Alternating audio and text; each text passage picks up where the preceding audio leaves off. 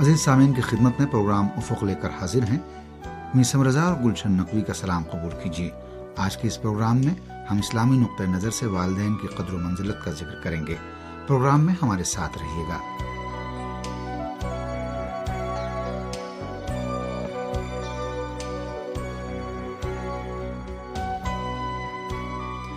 سامعین، جیسا کہ آپ کے علم میں ہے کہ ہم نے گزشتہ کئی پروگراموں میں اسلامی طرز فکر کی بنیاد پر بچوں، نوجوانوں اور جوانوں کے ساتھ والدین کے طرز سلوک کے بارے میں گفتگو کی تھی۔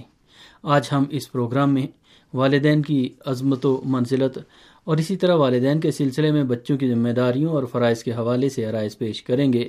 امید ہے کہ اس پروگرام سے بھی آپ سامعین مستفید ہوں گے۔ ماں اور باپ کا احترام نیز بچوں کی تربیت پر توجہ وہ جملہ موارد ہیں کہ جن کے بارے میں قرآن کریم اور بزرگان دین کی سیرت میں تاکید کی گئی ہے۔ قرآن میں توحید یعنی اہم ترین اسلامی اصول کے ذکر کے ساتھ ہی ماں اور باپ کے ساتھ نیکی کرنے پر تاکید اس کی اہمیت پر دلیل ہے۔ خدا عالم قرآن کریم میں اپنے شکر بجا لانے کا حکم دینے کے بعد والدین کی قدردانی پر بھی تاکید فرما رہا ہے، جیسا کہ سورہ لقمان کی آیات چودہ اور پندرہ میں ارشاد ہوتا ہے۔ اور ہم نے انسان کو ماں اور باپ کے بارے میں نصیحت کی ہے کہ میرا اور اپنے ماں باپ کا شکریہ ادا کرو کہ تم سب کی بازگشت میری ہی طرف ہے۔ اور اگر تمہارے ماں باپ اس بات پر زور دیں کہ کسی ایسی چیز کو میرا شریک بناؤ جس کا تمہیں علم نہیں ہے تو خبردار ان کی اطاعت نہ کرنا، لیکن دنیا میں ان کے ساتھ نیکی کا برتاؤ کرنا اور اس راستے کو اختیار کرنا جو میری طرف متوجہ ہو۔ پھر اس کے بعد تم سب کی بازگشت میری ہی طرف ہے۔ اور اس راستے کو اختیار کرنا جو میری طرف متوجہ ہو۔ پھر اس کے بعد تم سب کی بازگشت میری ہی طرف ہے اور اس وقت میں بتاؤں گا کہ تم لوگ کیا کر رہے تھے۔ ان آیات سے استعمال ہوتا ہے کہ خداوند عالم کے بعد ماں باپ ہی بچوں پر سب سے بڑا حق رکھتے ہیں۔ خداوند عالم خالق اور پیدا کرنے والا ہے اور اس کا شکر اور اطاعت پروردگار کے حق کی ادائیگی کے مترادف ہے۔ اسی طرح ماں اور باپ بھی کہ جو اس خلقت کا واسطہ اور وسیلہ ہیں اور اپنے بچوں کی تربیت میں بے انتہا زحمتیں برداشت کرتے ہیں، ان کا بھی شکریہ ادا کرنا چاہیے اور اطاعت بجا لانی چاہیے۔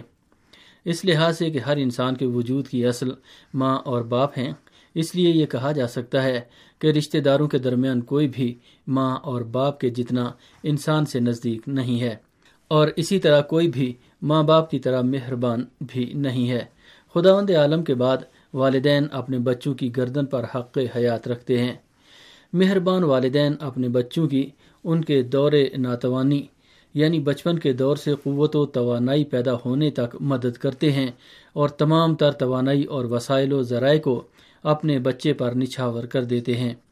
اس بنا پر بچوں کی پرورش میں ماں باپ کا بنیادی کردار کسی پر پوشیدہ نہیں ہے۔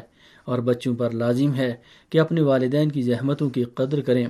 اصولی طور پر مکتب اسلام ایسا مکتب ہے کہ جس نے انسان پر اپنے اور دوسروں، من جملہ والدین اور زوجہ و ہمسر سے متعلق کچھ ذمہ داریاں عائد کی ہیں۔ ماں اور باپ ہی وہ مہربان ہیں کہ جو اپنی زندگی کی شادابی اور لذت کو اپنے بچوں پر قربان کر دیتے ہیں اور بچوں کے لیے اس سے بہتر کون سا ہدیہ ہو سکتا ہے اور اس سے بڑھ کر اور کون سا احسان ہو سکتا ہے؟ امام سجاد علیہ السلام فرماتے ہیں، تم غور کرو، کیا تمہیں ماں باپ سے بالا تر کوئی نعمت نظر آتی ہے؟ آدمی کا وجدان اور ضمیر اس بات کا حکم دیتا ہے کہ جو زحمتیں والدین اٹھاتے ہیں، اس کا شکر گزار ہو اور ان کا احترام کرے۔ والدین کا احترام اگرچہ ان کے احسان کا ایک ناچیز جواب ہے، اور عقل الدین اس احسان کے واجب ہونے کی تائید کرتے ہیں۔ پیغمبر اکرم صلی اللہ علیہ وآلہ وسلم بھی خداوند عالم کے نزدیک والدین کی عظمت کا ذکر کرتے ہوئے فرماتے ہیں خدا مند عالم والدین کی خوشنودی سے خوشنود ہوتا ہے اور ان کے رنجیدہ اور غضبناک ہونے پر غضبناک ہوتا ہے۔ یہ بیان والدین کی قدر و منزلت کے بارے میں پروردگار کی خصوصی عنایت اور توجہ کا آئینہ دار ہے۔ اسی طرح پیغمبر اسلام صلی اللہ علیہ وآلہ وسلم والدین کی عظمت کے بارے میں فرماتے ہیں، اپنے بچے پر والدین کی محبت آمیز نگاہ ڈالنا عبادت ہے۔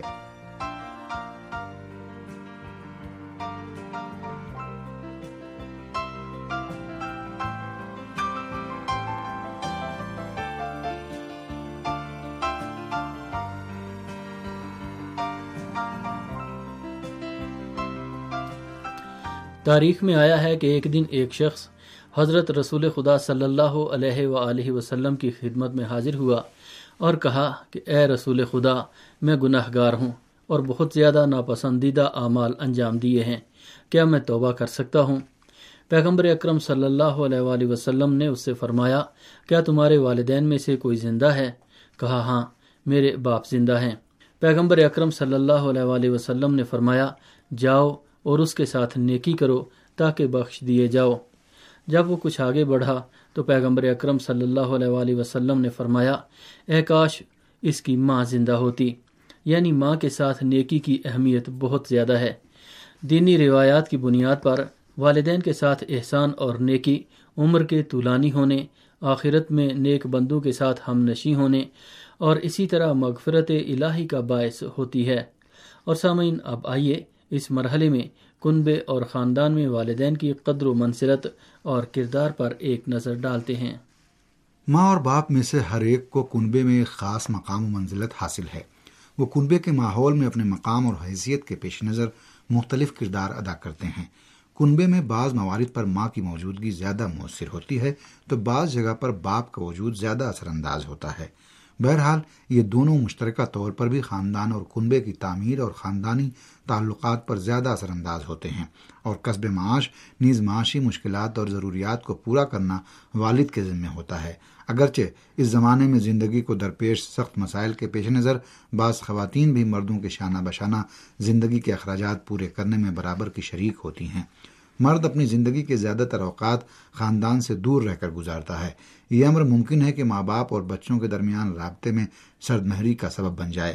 باپ خاندان میں اقتدار کے سنبل کے طور پر بچوں کی روحانی اور نفسیاتی تربیت میں اہم کردار رکھتا ہے اور بیٹے یا بیٹی سے باپ کا رابطہ ایک خاص اہمیت کا حامل ہوتا ہے۔ باپ اپنے بیٹے کی اچھی طرح سے فکری رہنمائی بھی کر سکتا ہے۔ وہ اپنے بچے کو مردانہ کردار کی بھی تربیت دے سکتا ہے۔ انجام پانے والی تحقیقات کی بنیاد پر لڑکے تین سال کی عمر سے ہی اپنے رفتار و کردار کو باپ کے کردار میں ڈھالنے کی کوشش کرتے رہتے ہیں۔ بچے کو باپ کی محبت اور اس کے ساتھ مفاہمت اور فکری ہم آہنگی کی ضرورت ہوتی ہے۔ اگر بچے راستہ چلنے، کپڑا پہننے، بات کرنے اور دیگر امور میں باپ کی تقلید کرتے ہیں تو اسے سراہنا چاہیے۔ اسے برا بھلا نہیں کہنا چاہیے۔ اس لیے کہ باپ کے رفتار و کردار کی تقلید اور پیروی سماجی روایتوں اور اقدار کے سیکھنے کا سبب بنتی ہے۔ باپ اور بچے میں دوستانہ اور گہرے روابط ہونے چاہیے۔ باپ سے بیٹے کا قریبی رابطہ اور دوستی اور اس کی فکری حمایت کرنا۔ اس بات کا باعث ہوتا ہے کہ بیٹا یہ احساس کرنے لگتا ہے کہ اسے ایک مضبوط پشت پناہی حاصل ہے۔